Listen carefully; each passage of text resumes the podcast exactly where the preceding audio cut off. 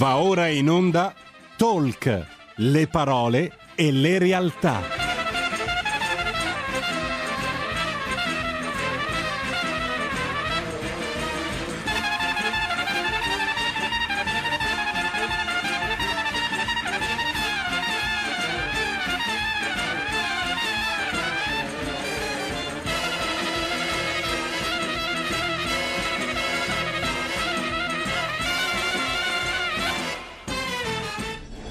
Sara Garino conduce Alto Mare. Le notizie, i protagonisti, i fatti, le opinioni, anche le vostre. Radio RPL, diamo subito la linea a Sara Garino. Ben trovata Sara. E grazie, e grazie al nostro Giulio Carnelli anche oggi al timone della regia. Benvenuti, benvenuti a tutti voi per una nuova puntata di Alto Mare. Come di consueto, velocemente vi ricordo le informazioni tecniche. Potete seguirci anche sulla web TV scaricando l'apposita applicazione per cellulare oppure sul canale 740 del digitale terrestre. Vi ricordo anche i numeri, questa sarà una puntata speciale particolarmente sentita dedicata al Natale, quindi intervenite numerosi 346 6427 756 per inviarci le vostre riflessioni tramite WhatsApp e poi 026620 3529 per intervenire anche voi in diretta e poter interloquire con il nostro ospite. Chi è il nostro ospite di oggi? Anzi, a proposito di questo, poi dopo averlo presentato aprirei una piccola parentesi.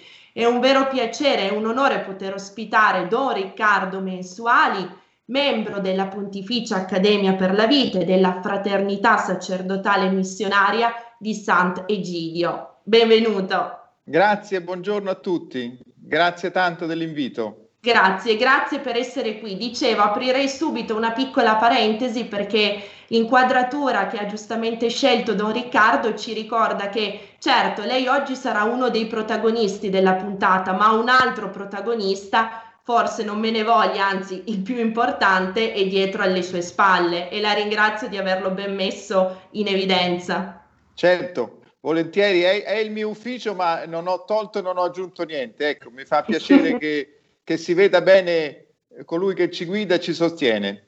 Certo.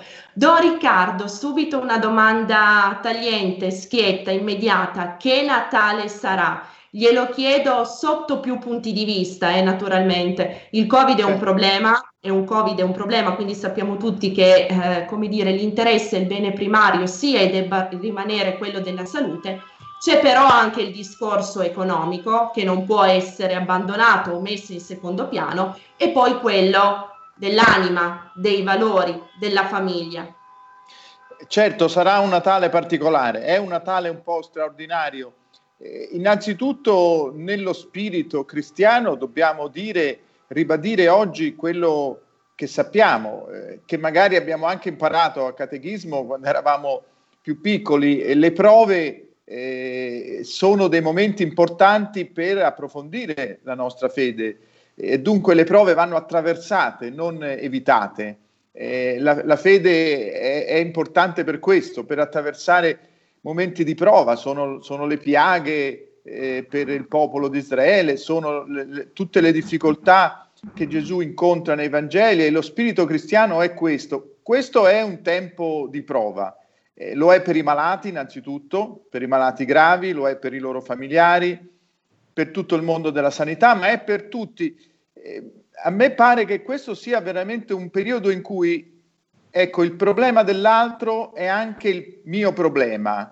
Può essere il mio problema perché il Covid colpisce, può colpire tutti, non solamente eh, persone lontane da noi forse fino a, a, al febbraio 2020 eravamo abituati a pensare eh, che certe malattie potessero colpire persone lontane sulle sponde di laghi africani eh, o in, in, estremo oriente. Oggi invece il vicino di casa, eh, che sia povero, ricco, benestante, giovane, adulto, anziano, può essere colpito come me.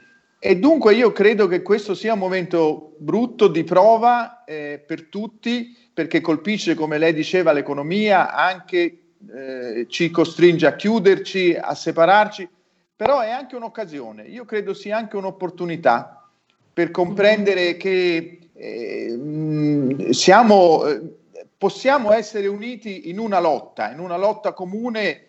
Vedo per esempio dei segnali, insomma, non sarà un granché, forse, non lo so, io non sono un politico, però vedo che se i politici eh, vanno al fondo delle questioni riescono a volte a trovare anche eh, battaglie comuni, voglio dire, si mettono d'accordo per il bene pubblico. Ecco, mm-hmm. è, mhm. è, è, possibile qualcosa. Quindi io credo fermamente al, al, a, alla prova come un'opportunità. Ecco. Ecco, come del resto ci attesta, se vogliamo, l'etimologia stessa no, del termine crisi, momento di scelta passibile di evolvere in senso migliorativo o peggiorativo a seconda della bontà delle decisioni che vengono prese da certo, chi governa. Sì, sì. Crisi è una rottura, forse appunto una rottura positiva. Noi, noi, noi la, la, spiritualità cristiana questo deve, deve cercare. Mm. Eh, la scorsa domenica abbiamo tutti iniziato l'avvento con eh, il, il, Vangelo che parlava di un, un, padrone che va lontano, che si allontana per tornare, però lascia a ciascuno un compito e al, al portiere il compito di vigilare. E quindi questa, è chiaro, siamo in un periodo in cui eh, eh, tutti attendiamo, adesso comprendiamo veramente, guardi, lo dico anche personalmente, eh, forse la parola avvento eh, voleva dire meno, era, era, meno pregnante prima del, del virus. Adesso tutti sì. sentiamo bene cosa vuol dire attendere una buona notizia, che è la sconfitta del virus, che è la ripresa della vita, che è anche la ripresa del commercio, dell'economia, del lavoro, che dà dignità certo. all'uomo e che è una, anche questa una grande opportunità. Ecco. Certo, la luce in mezzo alle tenebre, la luce che vince la notte, la rinascita, la ecco. ripresa. Sì, sì, proprio, proprio questo, proprio la rinascita. Se poi noi, ecco, eh, riusciamo in questo tempo a mettere il nostro cuore nel cuore di tanta gente che è sola, P- pensiamo ai quasi, ho letto, 300.000 anziani che sono eh, soli o negli ospedali malati o nelle case di riposo, nelle residenze, dove non è possibile entrare né ai familiari né ai volontari, agli amici. Mm. Ecco, immaginiamo questa solitudine, questa attesa di una mano amica o, o familiare, certo. eh, del volto dei figli, dei nipoti.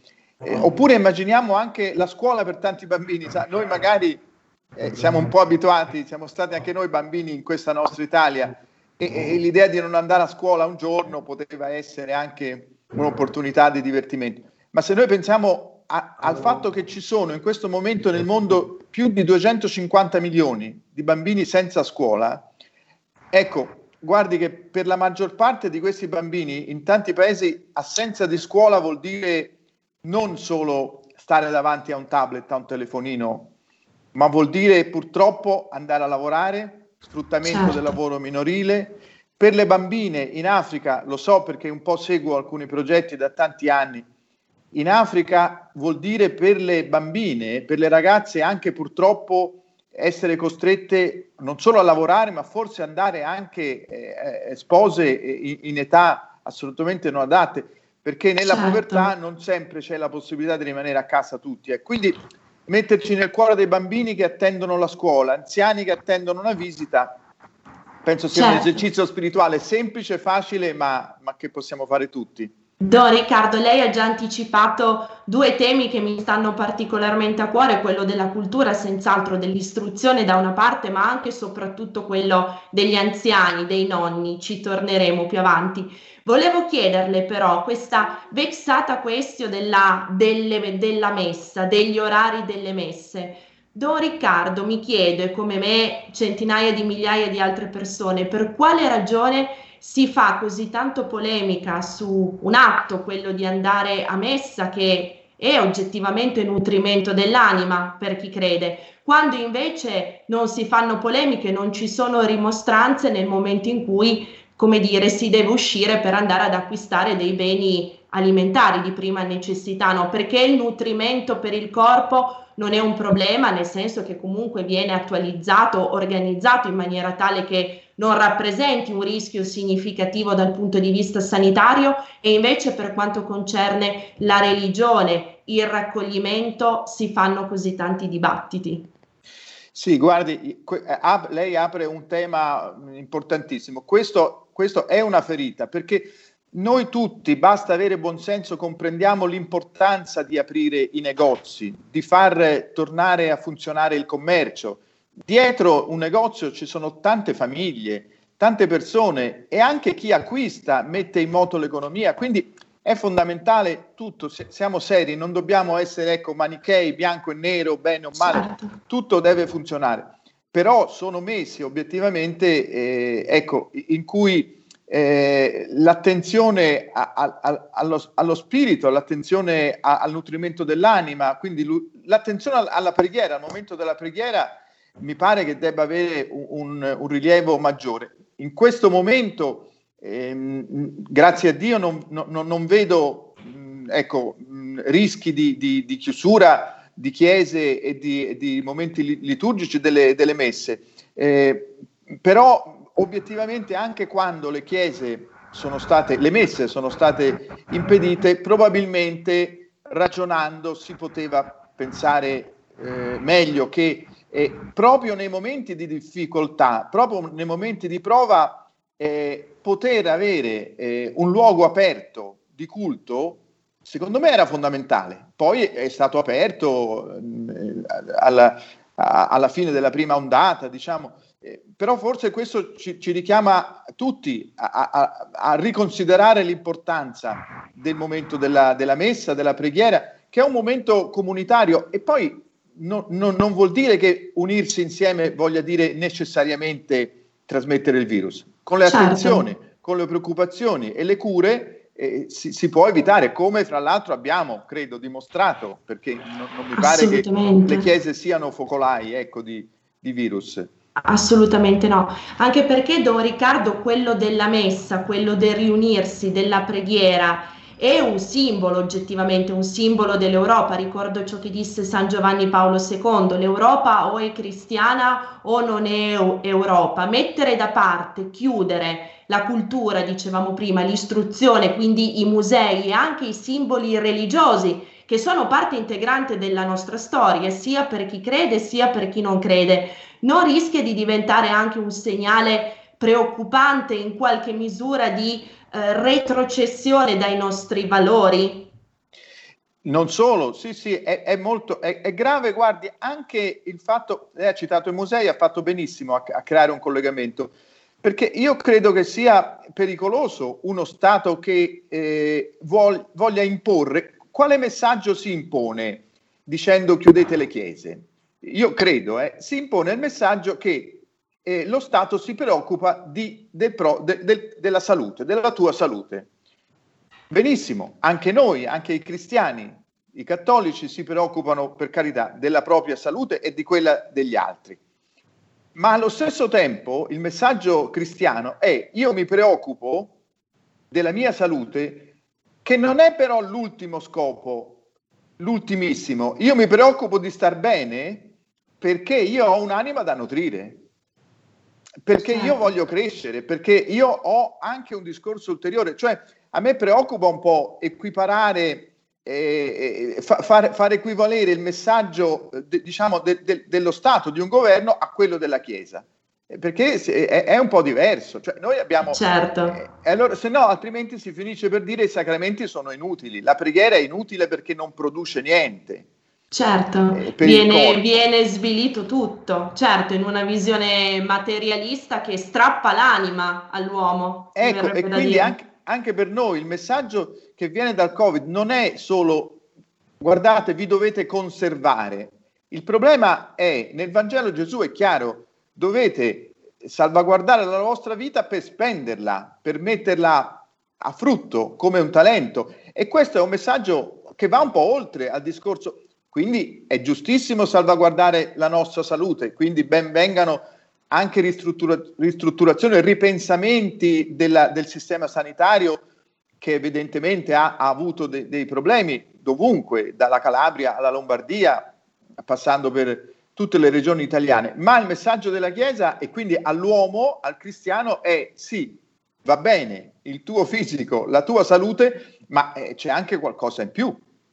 Certo. Per certo. esempio, eh, adesso attrezzarsi perché eh, sia possibile che un cappellano o anche eh, de- delle suore, de- dei religiosi possano avere in qualche modo, con un po' di fantasia, un qualche accesso negli ospedali questo a me pare fondamentale. Lo stiamo facendo, credo, con un tantino di ritardo, mi posso, se mi posso permettere. Ecco. Assolutamente, Don Riccardo. Ecco, in quest'ottica in, che ci presentava lei prima, per cui il problema dell'altro diventa il mio problema, le difficoltà dell'economia, le difficoltà del lavoro diventano anche un sistema purtroppo vizioso in cui viene tolta alle persone, ai lavoratori, agli imprenditori la possibilità con il loro lavoro, con la loro fatica di creare, di fare qualcosa per gli altri, no? di creare valore aggiunto per la collettività tutta. E purtroppo sempre più spesso si sente parlare di fallimento. Mi ha molto colpito, Don Riccardo, un'affermazione di Papa Francesco. Abbiamo l'occasione di essere fratelli accogliendo il dolore dei fallimenti nostri e degli altri. E in una prospettiva umana, morale, la cosa che va rimarcata assolutamente è che non sono le persone a fallire, sono le imprese a fallire, anche purtroppo per colpa di decisioni non sensate, non lungimiranti.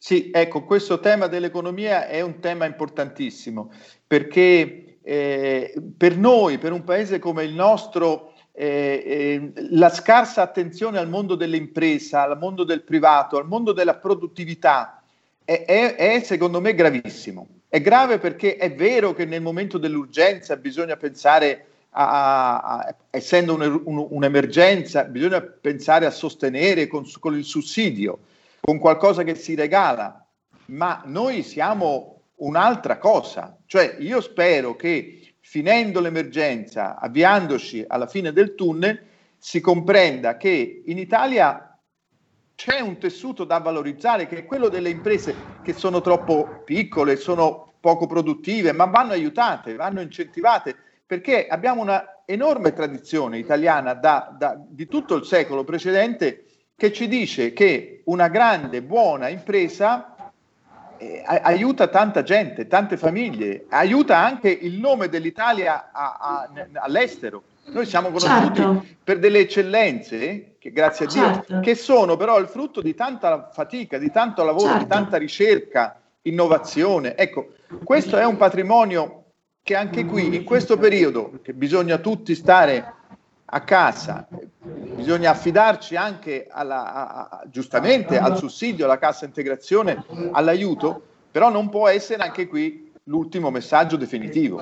Certo, peraltro eccellenze estremamente radicate sul territorio e questo è l'ulteriore valore aggiunto del nostro scheletro produttivo, oltre il 97% delle imprese, micro e piccole imprese, spesso a conduzione familiare, quindi retaggio anche di un patrimonio che si trasmette di generazione in certo. generazione. Certo. Ma guardi, come sa anche lei, in, dal nord a sud del paese, le mense della Caritas, della comunità mm. di Sant'Egidio, di tutte le realtà che aiutano, purtroppo si sono riempite le file, si sono riempite di persone che mai avrebbero pensato di andare alla Caritas a prendere un pacco. Sono persone che sono inserite, sono state inserite nel mondo produttivo, del lavoro, del ristorante, del, de, de, del negozio, ma che a un certo punto ecco, si sono accorte di, di, di diventare più poveri.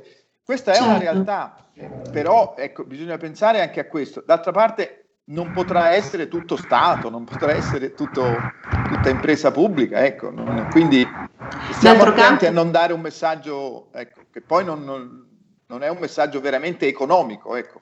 Certo, d'altro canto, ricollegandomi a quello che diceva lei, giusto ieri il presidente della regione Liguria, Toti, ha evidenziato come sia assolutamente centrale fare in modo di non avere file chilometriche di fronte all'ingresso del pronto soccorso, ma il non avere file lì non deve diventare, come dire, l'abbrivio per avere purtroppo file chilometriche davanti alla Caritas perché le due cose devono essere portate avanti sinergicamente insieme.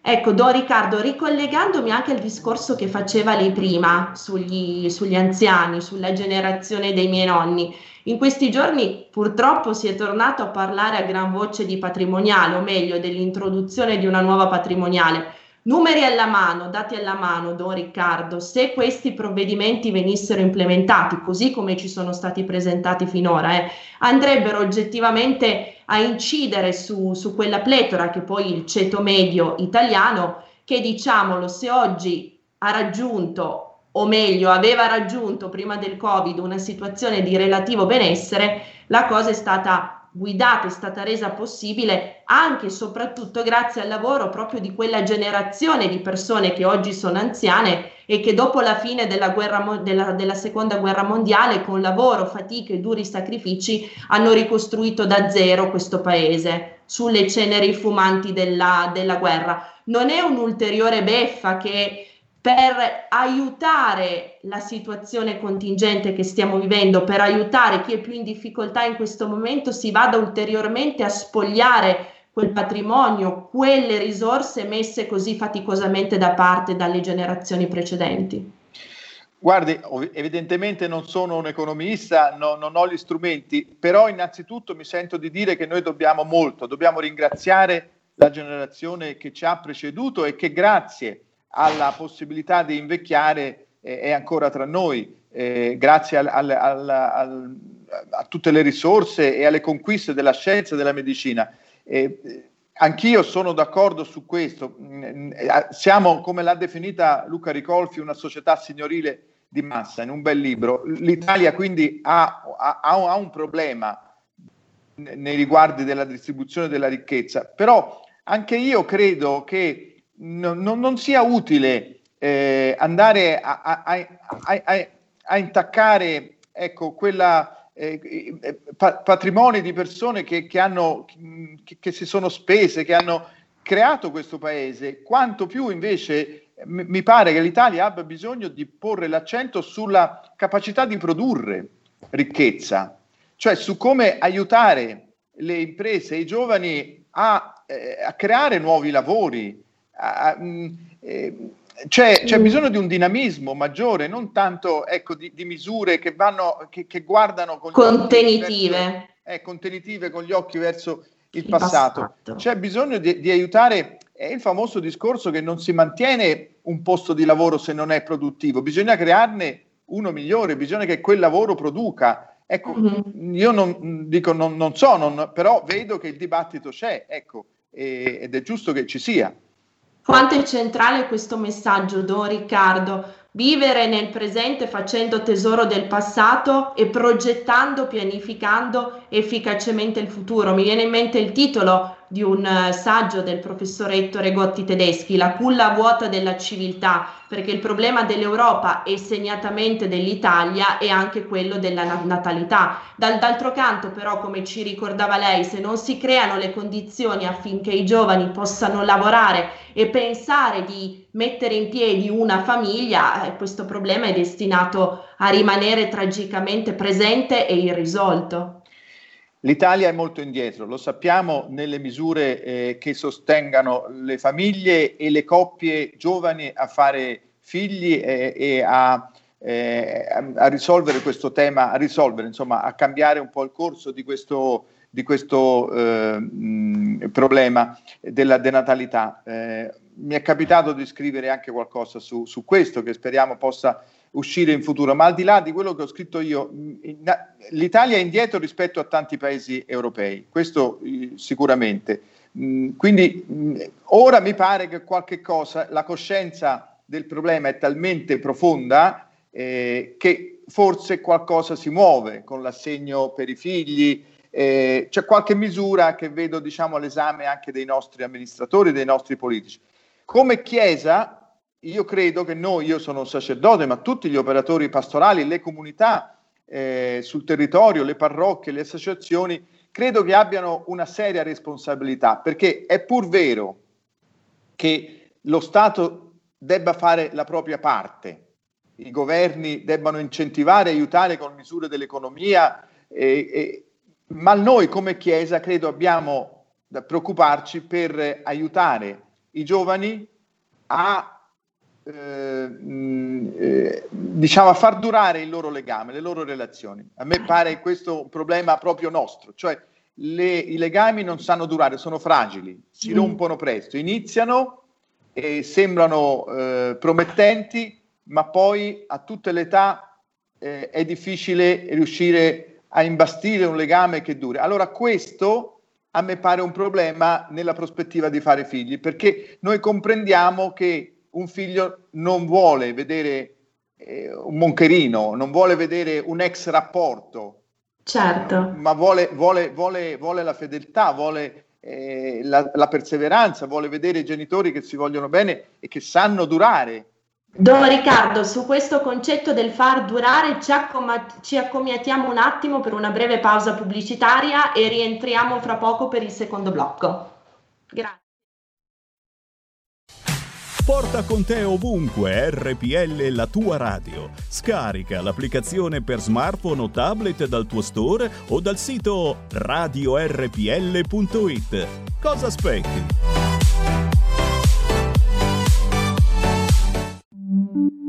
Da oggi la tua radio è ascoltabile anche con la televisione in digitale. Sul telecomando della televisione digitale o del tuo ricevitore digitale puoi scegliere se vedere la TV o ascoltare la radio. Risintonizza i canali radio e troverai anche RPL, canale 740. La tua radio.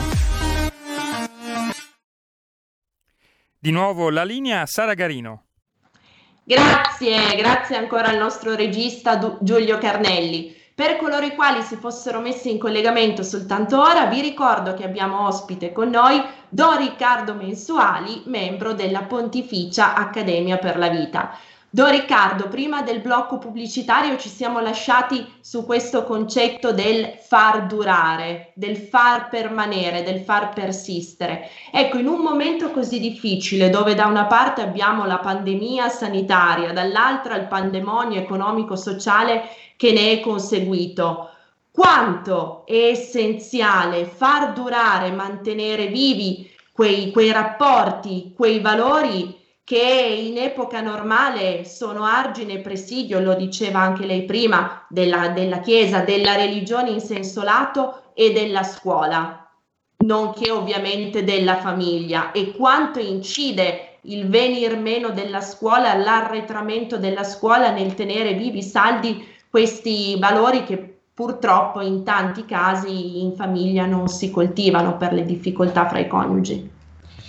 Certo, io credo che eh, questi valori di cui lei parla eh, siano quelli fondanti una buona società, una buona società. E allora il cristianesimo è una grande risorsa per ogni società, perché al fondo del cristianesimo c'è il senso non solo dei diritti ma anche dei doveri, cioè il mhm. senso che le cose belle si conquistano, ci ah, vuole una fatica, ci vuole un lavoro su noi stessi, che poi è un lavoro anche sugli altri, l'educazione, il portare fuori il far emergere il talento del bambino, del giovane. Tutto questo noi sappiamo che ha prodotto anche un grande paese, la nostra Italia, una grande Europa, diciamo la verità, un mondo occidentale che si è basato su questo.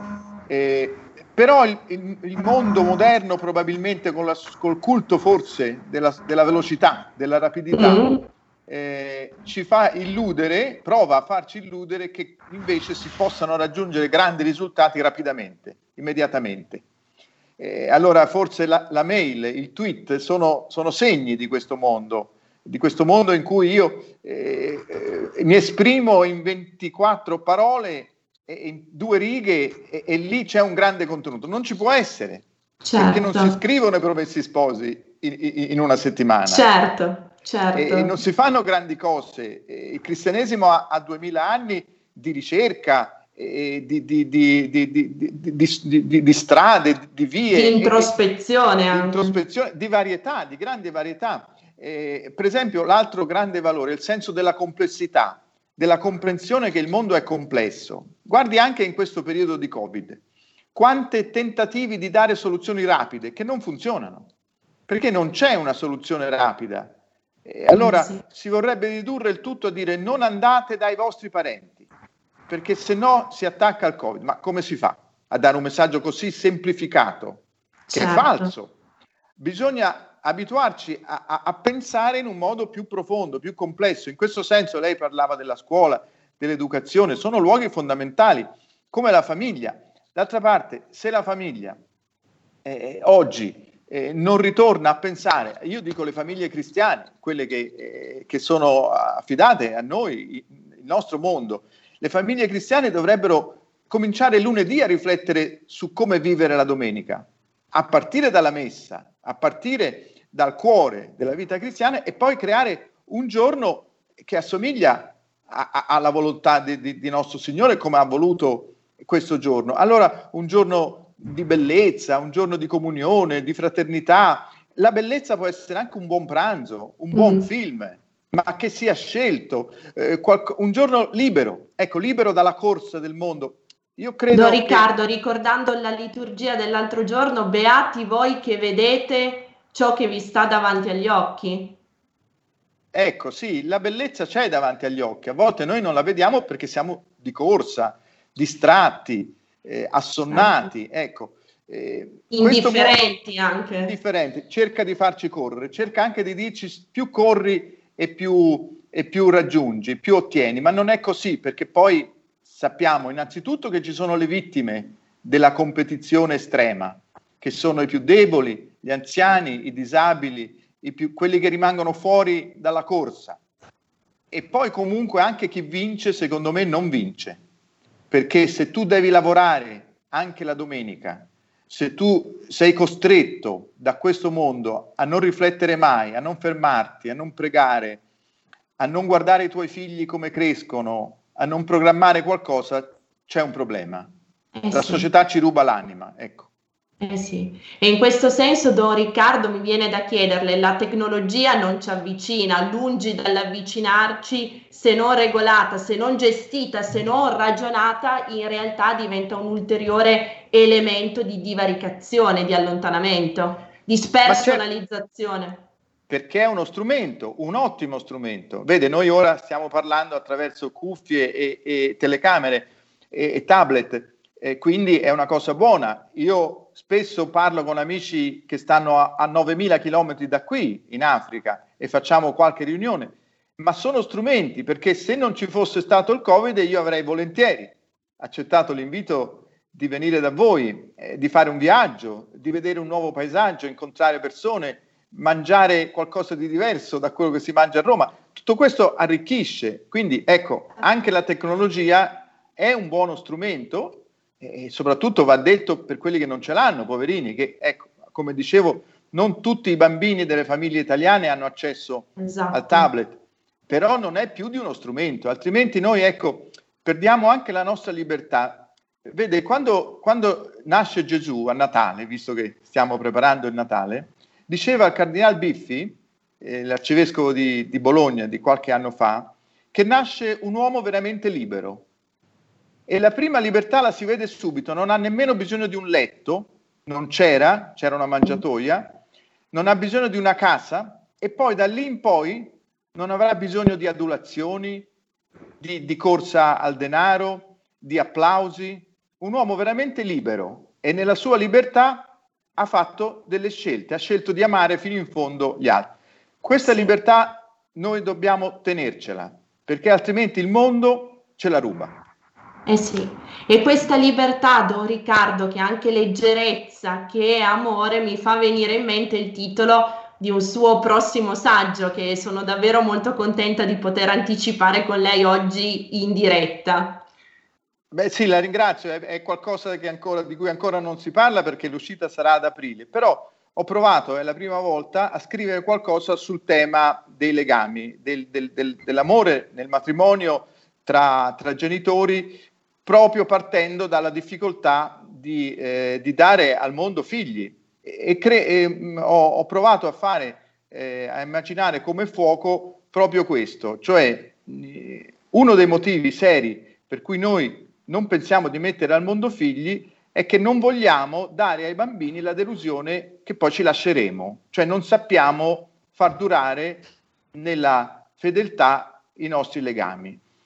Allora eh, ho provato a riflettere su questo anche partendo da una base, diciamo, chiamiamola un po' naturale, per cui l'amore come sentimento, come innamoramento e come predisposizione è una dotazione di tutti, che è, che è nata in realtà. Poi chi, chi, chi vorrà leggere eh, leggero come l'amore, del, de, come l'amore della San Paolo vedrà che è esistito un momento in cui eh, l'uomo, chiamiamolo primitivo, diciamo iniziale, non conosceva l'amore perché serviva solo far passare i propri geni un, eh, nella generazione, però senza padri, senza madri, senza mogli, senza mariti.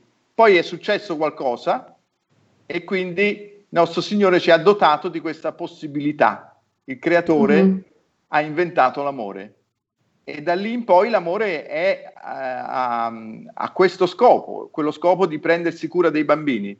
Per questo nasce, dei figli. Le cure parentali, le cure dei genitori sono un po' lo scopo fondamentale dell'amore. Noi lo abbiamo un po' perso per strada, ecco, mm-hmm. questa impostazione. Eh sì. Ho, pro- ho provato a, a, vedere se si riusciva a, rimetterla al centro, ecco. Mm-hmm. E anche l'amore, pensavo, Don Riccardo, che si trasmette in varie forme da generazione a generazione e ritorno di nuovo qui sul, sul tema così sentito degli anziani, no? dei nonni, il pensare loro quando erano giovani, quando erano in forze, che cosa fare, come operare oggi per garantire un pochettino più di benessere alle generazioni successive, no? quindi un amore che davvero da ovviamente valoriale, immateriale, riesce a tradursi con il lavoro anche in fatti concreti a sostegno di sé e soprattutto della propria famiglia di nuovo. Sì, certo, ecco, per ritornare al Vangelo con cui abbiamo iniziato l'avvento, tutti noi abbiamo un compito, ci è lasciato un compito, anche alle persone anziane, soprattutto alle persone anziane, perché di nuovo questo mondo ti dice ormai sei inutile perché non produci. Ma noi sappiamo l'importanza per un bambino del nonno, della nonna e sappiamo anche quanto sia importante per i nonni avere nipoti. Papa Francesco tiene tantissimo a questo discorso, ci ha regalato a noi che lavoriamo qui a Roma un'immagine che non so se si vede, ma è l'immagine sì. di, una, di una donna anziana con un bambino e che lui ha incontrato durante un'udienza e, e il Papa dice c'era un'anziana abbastanza nonna, nelle braccia aveva il nipote di più di due mesi, sorrideva, sorrideva quasi volesse dirmi guarda adesso io posso sognare. Ecco, il Papa mm-hmm. ha portato ad esempio, ha voluto fare eh, questo è il suo biglietto di auguri per eh, tutti i dipendenti eh, al Vaticano. E l'ha fatto proprio con questa immagine per dire che i nipoti sono il sogno dei, dei, dei, dei vecchi. E questo è importante perché eh, noi abbiamo raggiunto, grazie a Dio, con la medicina, con la tecnica, eh, con la scienza, abbiamo raggiunto un invecchiamento molto serio e profondo, un invecchiamento che è, è, è, è, di rilievo ecco, in Europa. Poi però ci poniamo la domanda di nuovo, come prima, a che? Perché invecchiare? Mm-hmm. So, solo per essere poi lasciati in un angolo?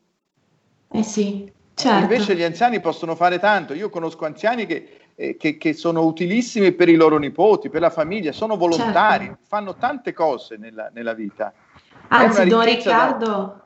probabilmente la generazione dei nonni e quella dei nipoti eh, dà un combinato disposto che può diventare davvero, anzi la storia ce lo dimostra, è sempre stato un volano per il futuro, per il domani, no? Io sono piemontese, lo sa, da me c'è un detto, se il giù a saveisa, se il vei a pudeisa, cioè se il giovane sapesse ciò che sa l'anziano e se l'anziano avesse le forze, le condizioni fisiche per poterlo fare, no? mettere in pratica l'unione, la, la sinergia fra queste due potenzialità crea un qualcosa di assolutamente esplosivo e di importante per tutti, per tutta la comunità.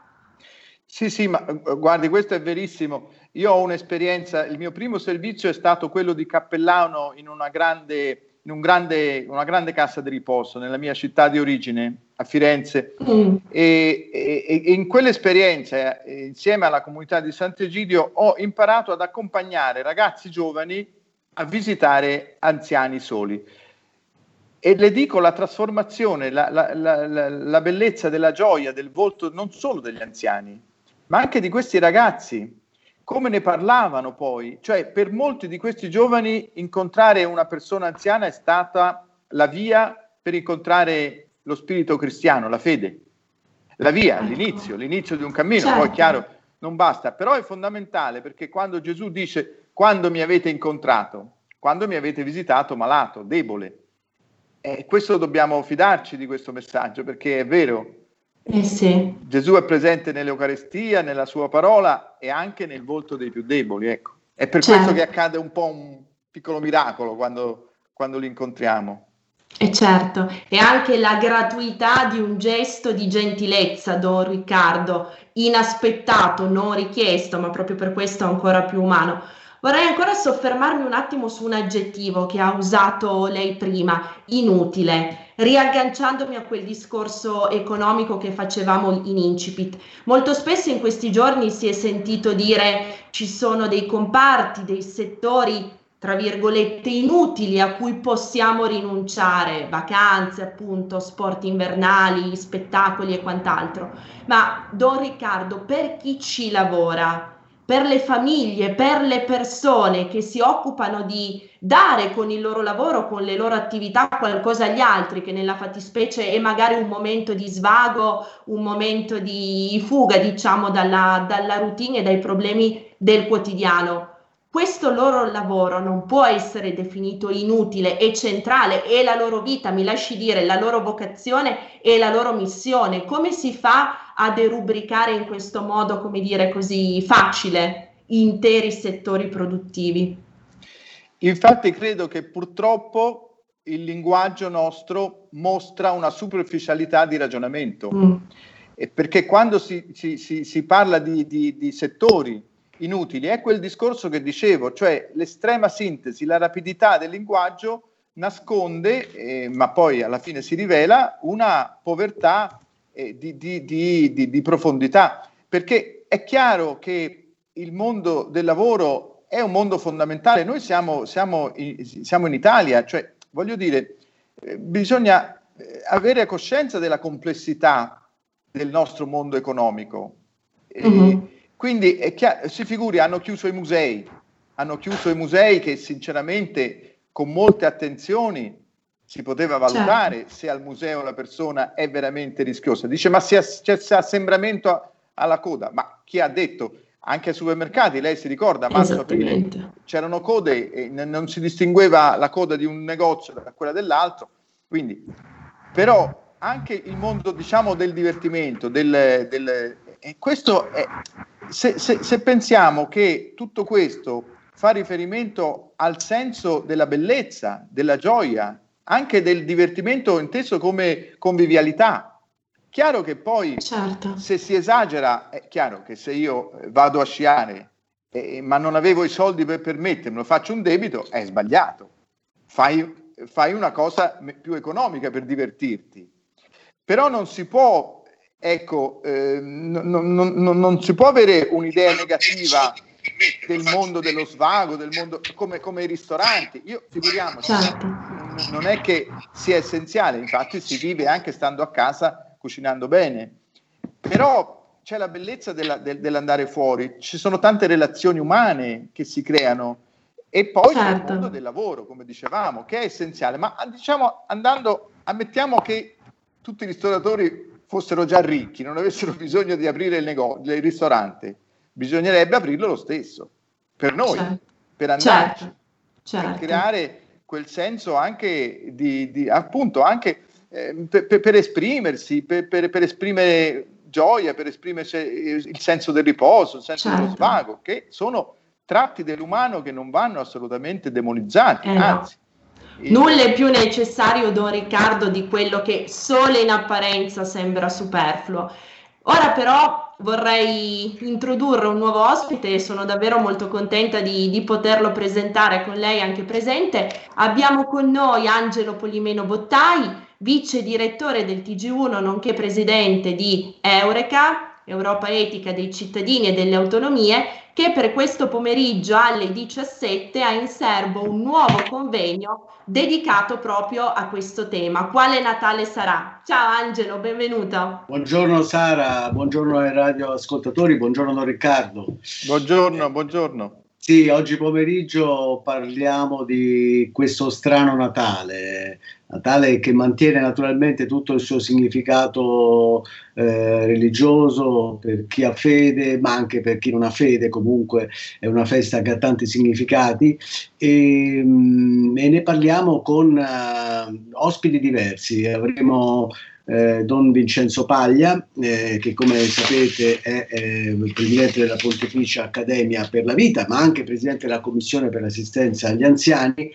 e con lui sarà interessante anche esaminare quelli che sono i, i, i, provvedimenti che si profilano da parte del governo per cercare di arginare questa diffusione di questo terribile virus e che riguardano proprio, riguarderanno probabilmente anche le funzioni religiose. Si è parlato eh, di posticipare quella, la, la, la, messa di mezzanotte che è un po' simbolica, no? che sta a simboleggiare la nascita di Gesù, se sappiamo che poi nella realtà non è avvenuto il 25 dicembre a mezzanotte, ma esiste questo riferimento storico ormai tradizionale e si sta ipotizzando di spostarla. E c'è una interlocuzione in atto tra il governo e la conferenza episcopale in queste ore e, e sarà interessante vedere anche, sentire anche mh, Don Paglia qual è il suo punto di vista eh, su questa questione. E poi oltre a questo naturalmente c'è mh, mm, eh, anche l'aspetto degli anziani, perché per gli anziani è un Natale ancora più complicato per tante ragioni e, e, oltre a questo poi abbiamo invece altri provvedimenti per il Natale che si profilano, che riguardano soprattutto l'industria turistica in queste ore. Stamattina tutti i giornali titolano a, a, tutta pagina che il governo sta per decidere di chiudere tutti gli alberghi di montagna. È un provvedimento molto forte eh, che naturalmente sta a indicare la forte preoccupazione da parte di chi ci governa di proteggerci in qualche maniera da questo virus, però naturalmente ci sono anche delle ricadute pesanti nel settore turistico e quindi nel settore economico del nostro paese e quindi è molto difficile fare una scelta anche perché molti degli operatori eh, eh, sottolineano il fatto che però in alcuni paesi confinanti eh, le piste da sci restano aperte e anche gli alberghi, per cui molti italiani risulta che abbiano già prenotato le loro vacanze oltre confine. quindi è molto difficile, è vero che mh, sicuramente se questo provvedimento davvero verrà assunto, probabilmente ci saranno anche delle regole per gli italiani che rientreranno da queste vacanze in Italia, si parla della, di, dell'obbligo di fare una quarantena, però è difficile controllare poi delle persone in quarantena, questo è il problema. E quindi si rischia che vadano fuori, che si prendano il virus fuori, tornino qui, non facciano veramente la quarantena e ci trasmettono il virus. E in più abbiamo avuto i nostri alberghi chiusi. Quindi, insomma, eh, io mi metto anche nei panni di chi ci governa, non è facile prendere una decisione del genere.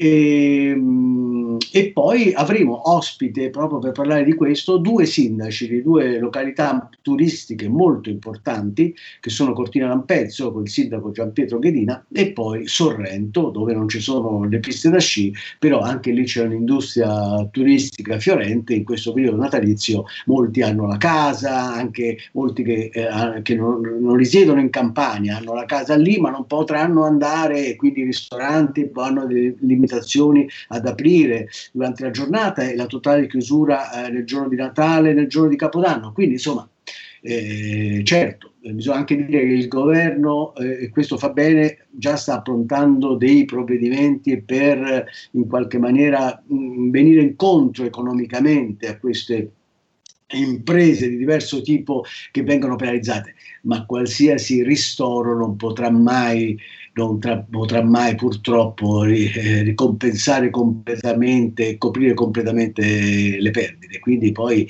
si guarda anche al dopo Covid sperando che arriverà, ma eh, il rischio è di trovarci con un cumulo di macerie, insomma. Quindi insomma, argomenti importanti. Assolutamente sì. Quindi Angelo, appuntamento alle ore 17? Ore 17, eh, chi vuole può seguirci in diretta su assoeureka.eu oppure su radioradicale.it oppure sulla pagina Facebook di Eureka oppure sulla pagina di, del comune di Sorrento e del comune di Cortina Lampezzo.